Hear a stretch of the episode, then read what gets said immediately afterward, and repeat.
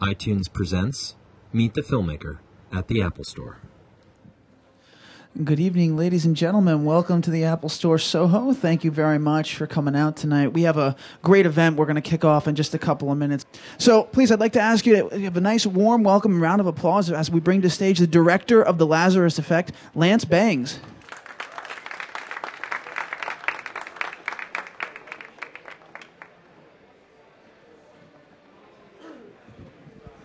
Thanks uh, for coming out, everyone.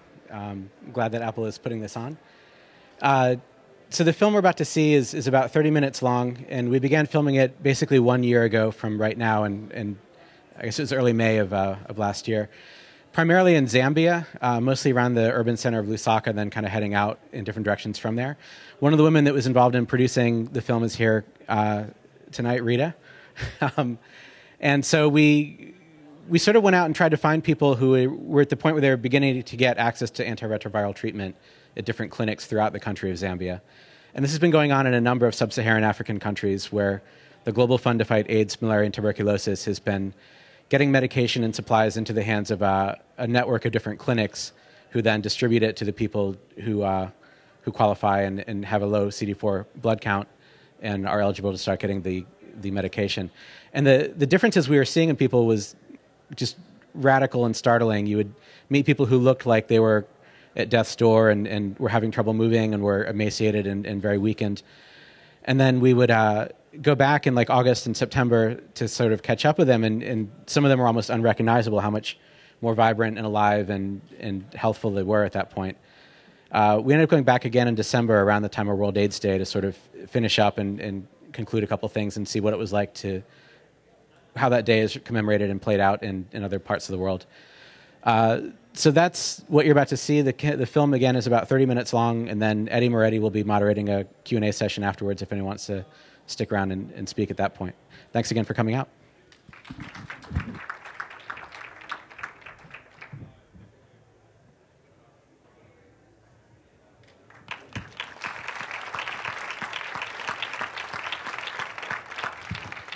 Ladies and gentlemen, please welcome back to the stage director Lance Bangs and this evening's guest moderator Eddy Moretti.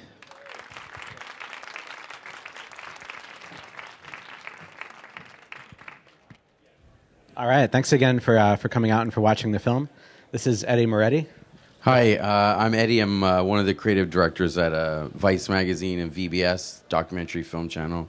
I've known Lance for about five years or more and we've worked together. So it's an honor to be here.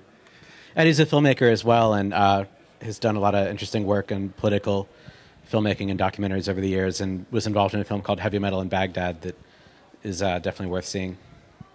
I Forgot about mentioning that myself.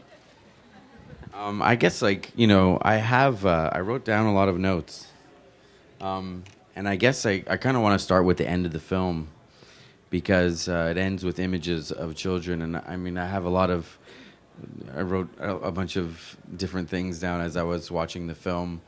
Um, you know, one of the questions I had was, what was it like being around so much death, uh, stories of death, and, and, and obviously people in different, you know, um, states of of uh, of health. Um, but uh, but you do end the film with uh, images of children, and uh, one of the, the questions that I have is is um, you know what was it like to be around so many children that were facing the specter of death?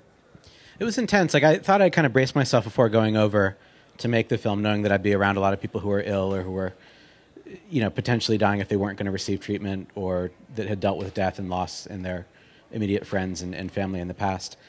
And that definitely was the case. Um, there was also a huge number of very young people whose parents had been who had died, and so the a huge number of sort of like orphans and young people who don't have uh, their their parents still alive who are being taken care of by extended family members or sort of extended community or, or elders who are kind of watching after them. And you see a little bit of that in the film. Um, and so it was grim and it was hard to deal with. There were people that we filmed and befriended who, who passed away, you know, during the time that we were making the film. Um, but the thing that I was surprised that I didn't know going into this project that, that was kind of more hopeful at the end of that is that you can prevent the transmission from the mother to child. I Yeah, that without- was pretty amazing. yeah. I didn't know that either. without knowing much of the medical background or having followed it that closely, I just assumed that there must be blood that's transmitting directly from the mother, you know, to the to the fetus while it's in development. Um, but it turns out that if you're careful and, and get on a kind of a regimen and are taking precautions, that you can minimize the risk of that.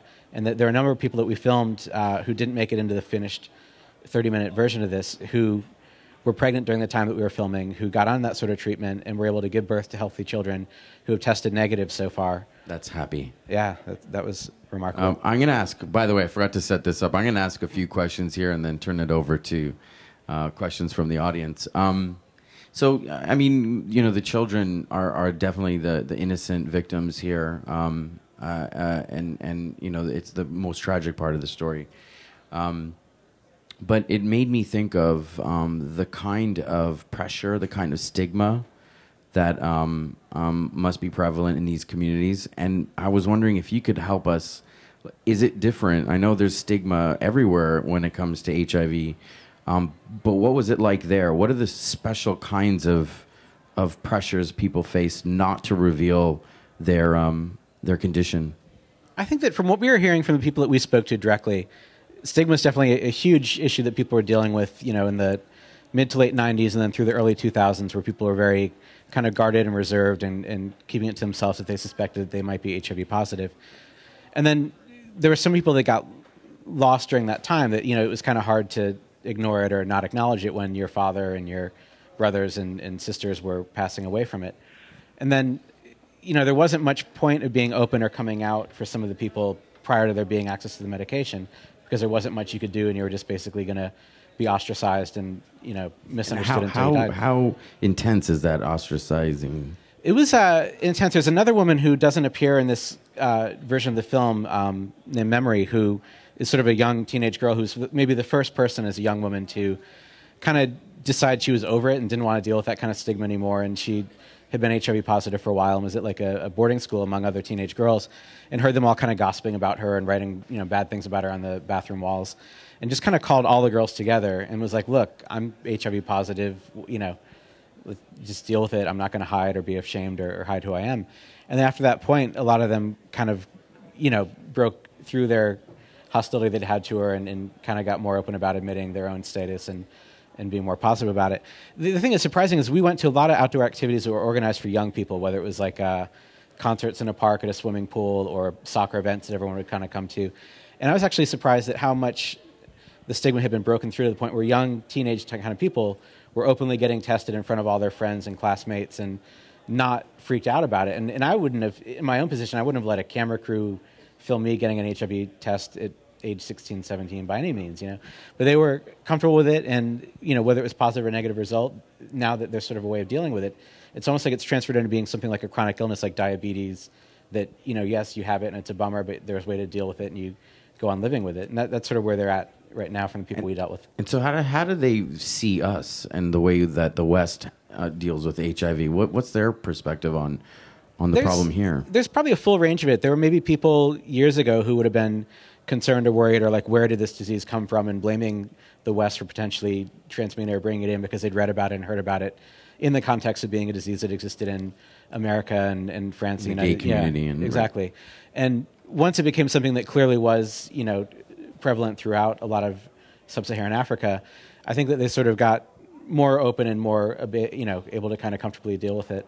But so, yeah, like it was interesting to see that, at least from what I felt and the people we spoke to, that there was a time that there was more of a stigma against it, and that that's sort of been. But do they have this recent- impression yeah. that that everyone here has free access to the medication and it's not a problem, and that they're at a disadvantage, and that they're trying to catch up, or you know, I think like that what? there, you know, there certainly was a frustration that it was something that was an option at an earlier point for people here in the West than it was to them in the situation they were in, and certainly the uh, the Dr. they Piri- blame anyone for that, or no? I didn't pick up a specific blame, and in fact, I felt a lot of the people we spoke to were actually actively grateful to anyone that was with us, whether they were from Australia or Ireland or, or other countries that are part of what's going on with this in the Global Fund.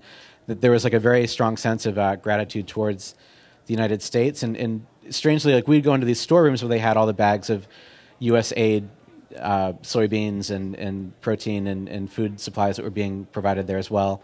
And they were conscious of where that was coming from and actually were making a point to, you know sort of thank So, so, so they they there there are organizations or people that they recognize as having moved the needle in a significant way. That's correct. And in fact, this really remarkable guy, Dr. Peary, his concern is like, look, we can't rely on Western aid or uh, expect that the U.S. is always going to be so generous or keep this coming. Like at some point, there's going to be a point that there's an administration that it changes or there's a tsunami and that's less of a priority, and we have to sort of figure out manufacturing here ourselves or figure out how to you know, deal with this a little bit more on our own terms. And you know, we're grateful for all this supply, but we don't want to get overly expectant that that's always going to be there. It was like an interesting thing that he kind of threw out that we had to, you know, consider and to take into account. But the work that is happening through the Global Fund to fight AIDS, malaria, and tuberculosis, which receives, you know, funding from a lot of different countries around the world, is what we saw that was making the biggest difference for people actually getting access to this medication. I have two more questions. Yep. Um, there's obviously a, a, another film to be made here, right? The causes. You've covered the effects, but you know, have you? Did you think about that when you were out there? Is there, Yeah, there were- a you story know, to tell? it my you know the sort of getting completely charged up and riled about that first trip in, in May about a year ago. Like I wanted to make a three part series about like you know how do we get here? What are the conditions? What can be done to improve things? And it would have been this sort of epic, overarching omnibus film about contemporary landscape of, of HIV in Africa, and that got to be like a really unwieldy hard thing to, to break down into smaller parts. And if you mention any tangent, you have to sort of counterbalance that with like, well, then the other side is this, and you know, here are the conditions that led to that. So what started to kind of merge was that the personalities of the four strong characters that that make up the film, with you know the young girl Bwalya, the the man Paul. Uh, the woman Concilia and then the, the woman Connie who runs at the clinics. They're just sort of simplifying it down to letting them tell their stories and reflecting that and showing what it was like before this access to medication became available for them personally and then for their community and their country on a larger scale and where they are now that there is that sort of access and that that became what the strength of this film was And then finally, you know, um, in the complex of issues that, that Africa faces, you know, this is a, a piece of that pie, but by by no means is, is it the whole pie. How do you feel? You know, how did it change you making this film, and how do you feel um, uh, now about the continent and, and its hopes for for for the future? I was definitely, you know, excited and relieved to see the kind of progress that they're making and the, the reduction in the prevalence of AIDS that and HIV that is happening across sub-Saharan Africa. And the sort of, you know, there was a genuine peril that you could have had these communities and these families and, you know, potentially countries that would have collapsed from just too many people dead and you lose the infrastructure and there aren't enough grown-ups running around to run agriculture and banks and to keep the society together and that they've managed to sort of seemingly turn that around with the efforts that they're putting into sticking to treatment and adhering and spreading information about how to minimize transmission. And that was an amazing thing to see. And if anything, what I would hope for is that the things that were making the biggest difference that I felt like I was seeing personally were the more that women sort of gained power and control of their own decisions and weren't being subjugated to outside, you know, decisions made by men, which had maybe historically been part of the, the pattern that had led into this, the more things were getting better, like the kind of smart, empowered women that were learning how to, you know, take charge and, and fix things was hopefully what will continue. And and just one last thing, what, you know, there is a current of, of you know hope within uh, the the issue. What did you see a dark side, or was there, um, you know, did you see an apathy or a cynicism that that that needs to be addressed and, and kind of fought? Yeah, the danger of the dark side to me would be the risk that people here where we are that are comfortable sort of tune this out because they feel like they've heard this before and they know what they're getting into and they see Africa as sort of a bottomless pit where aid goes and there aren't really results and that the kind of smart targeted aid that the Global Fund in particular does with this, where they work directly with these workers at the clinics, and it's not just getting handed off to some large government that might have graft or corruption within within it.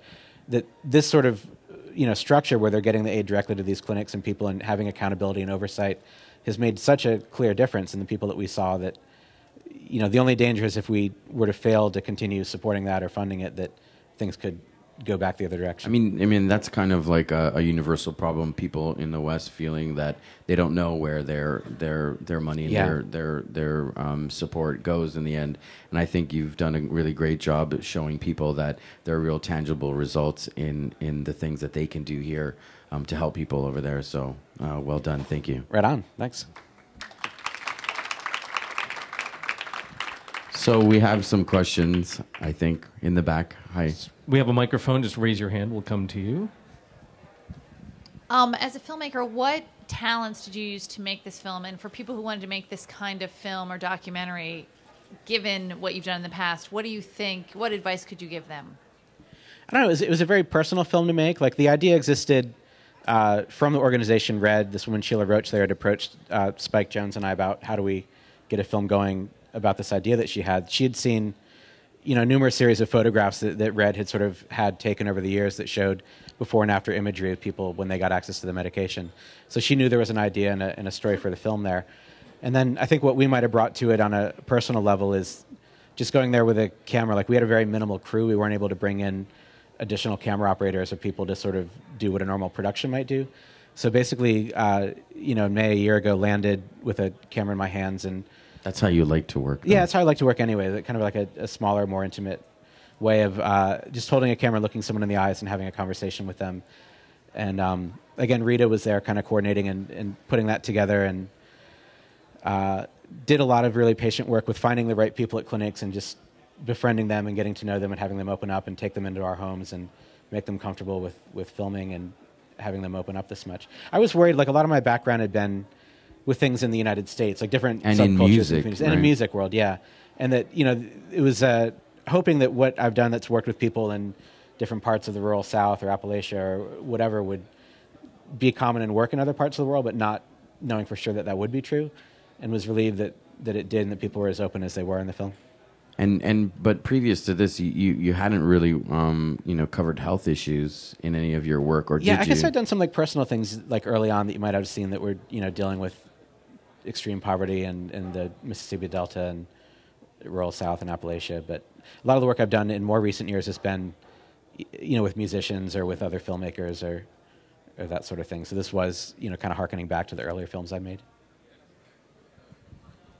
Hi, uh, this film took place in Zambia, and is it represent representative of what's going on in other countries in Africa, or is Zambia way ahead of the other countries? My understanding is that uh, Red and the efforts for the Global Fund are working in a number of countries, primarily in sub-Saharan Africa. They've got a lot of work going on in Rwanda, in uh, Lesotho, in South Africa, and maybe we can name some. Yeah, Swaziland and Ghana was it?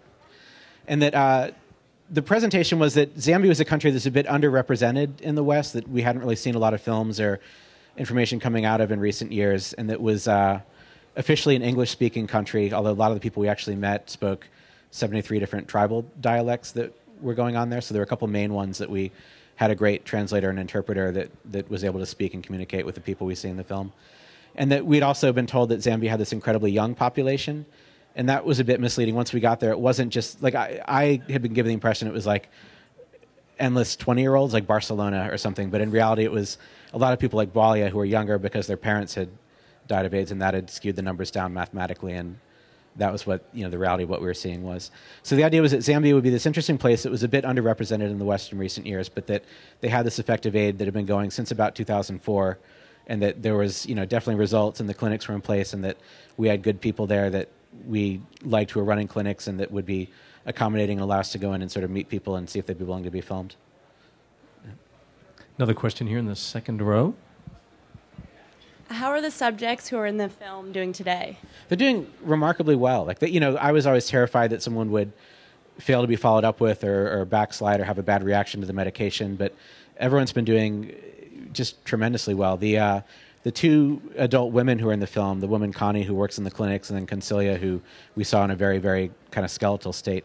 Both of them came over to New York City uh, about a month ago in early May to come see some screenings of the film and run around and explore the city for a little bit. And they're both, you know, even healthier, more vibrant, and further along in their their restitution than they were in in the footage we see in the film. And uh, the young girl, came down with tuberculosis about a month ago, but uh, was able to get treatment and, and sort of rallied back from having that as well. And then my understanding is that Paul is also doing really well. And the house that we see him in, um, some roofers had kind of come to do some more work or to repair the house, and he had mistakenly thought that was like part of you know the filmmaking process or whatever, and we had to have people sort of make clear to him that that was coincidental. But he was very happy and and sort of giving us credit for progress on his house. Here in the front row. Hi there. You'd seen the photos beforehand of the before and after, but from going there in such a short amount of time, did you were you kind of like blown away with the with the massive amount of difference? Yeah, what didn't come through in the photographs maybe that I was caught off guard by in the film was that you would go see someone in May and you'd speak to them and they'd be a little bit listless or a little bit sort of uh, robotic in some of their answers or dialogue. And then going back, you know, even August and September, a couple months later, they'd have so much more personality and slyness and a sense of humor and kind of be messing with you a little bit to be funny or all these other things that come out once you get out of the depression that sets in from being that physically ill or weakened and sort of gain more of your personality back so much more comes across. And that was like a, a really shocking thing that i don't think would have come across just as a, a photo piece. And so you see you know concilia in particular is you know just kind of uh, such a great personality and so funny and sly and has this great fashion sense that you realize the more you see her in the film and all these great outfits that she has with that kind of yellow sweater with the flocked almost feathery you know tendrils coming out of it and the combinations of like the Lou Reed black leather jacket over purple and all that sort of personality that emerges the more that someone has health and comes out of the depression that goes along maybe with being that ill. Right here in the third row. Hi, what do you hope your audience does after viewing this film? And also, how long do the patients expect to live after they get treatment? I don't know about a, sort of an endpoint. Like from what I was hearing from the doctors, it sounded like it was indefinite. It, you know that we don't know really if it's a 30 year or 20 year or 50 year thing, or if it's a normal lifespan, or, or what happens long term, because it is something that's kind of come into place in more recent years. Um, what I would hope for personally with the film, we didn't put like a direct thing at the end of like you know send money here, or donate now, or whatever, because we didn't want to make it feel like that sort of a film. But for people that are curious and want to learn more, um, there's uh, Join Red, uh, Red, the the group that gets a lot of the money that's sent over to the Global Fund to fight AIDS, malaria, and tuberculosis. They have a lot of information. There's another website called One.org that has a lot of information. And I guess the most important thing from what we saw directly is that getting that continued support for the Global Fund, which receives money from the UN and from the United States and all these other countries, to make sure that people don't back out of that or, or scale down their contributions would be the thing that I would feel personally would make the biggest difference. And we have time for two more questions. One right here.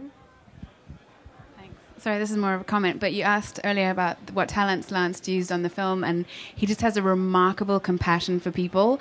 And like, I think total credit to Lance for like everybody's kind of answers and comments in the film, and everybody that we filmed because he just had such an incredible way of just being really compassionate and kind of getting to the heart of the issue, you know, and kind of his compassion for the people just superseded like trying to make a great film, which I think is absolutely the perfect talent for a film like this. So it was incredible to watch and be a part of. All right, thank you. One more. I noticed that uh, one of the segments showed somebody for whom the drugs did not work. So my question is, what percentage of people do do well on the drugs, and what percentage do not?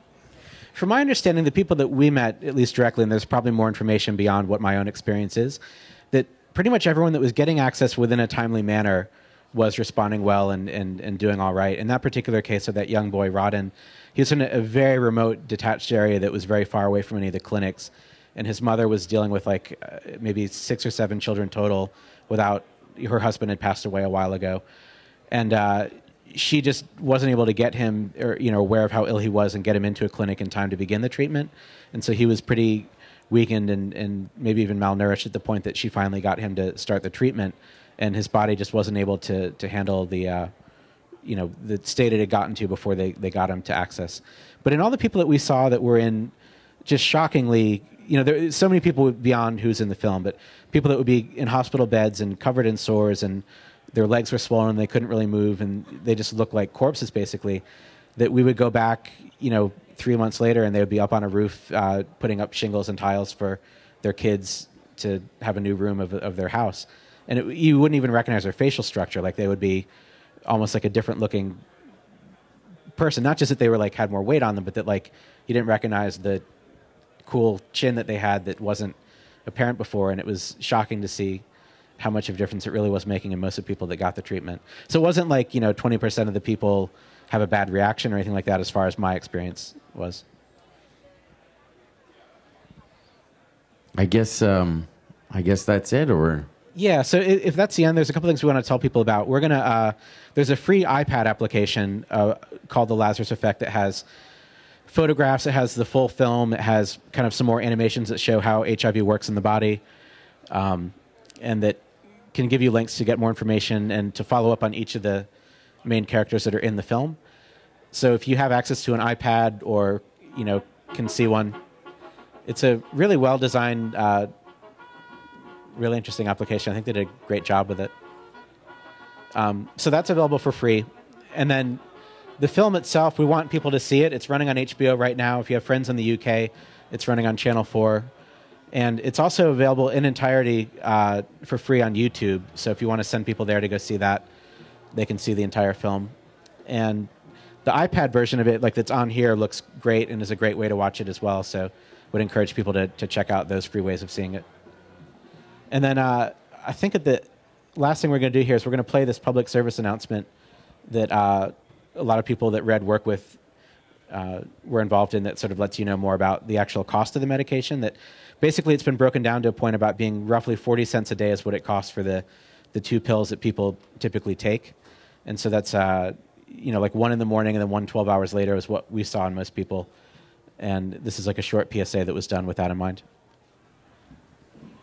I got an egg. I got gum. I got bubbles. I got a hairnet.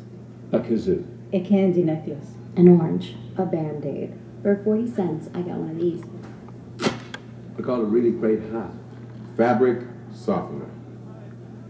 I got half a song. A stamp. A ponytail.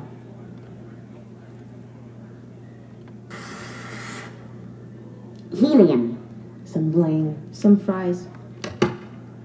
Balloon milk. This much of a Shirley Temple. This much eyeshadow. Extra mayonnaise. Earplugs. I got a mustache.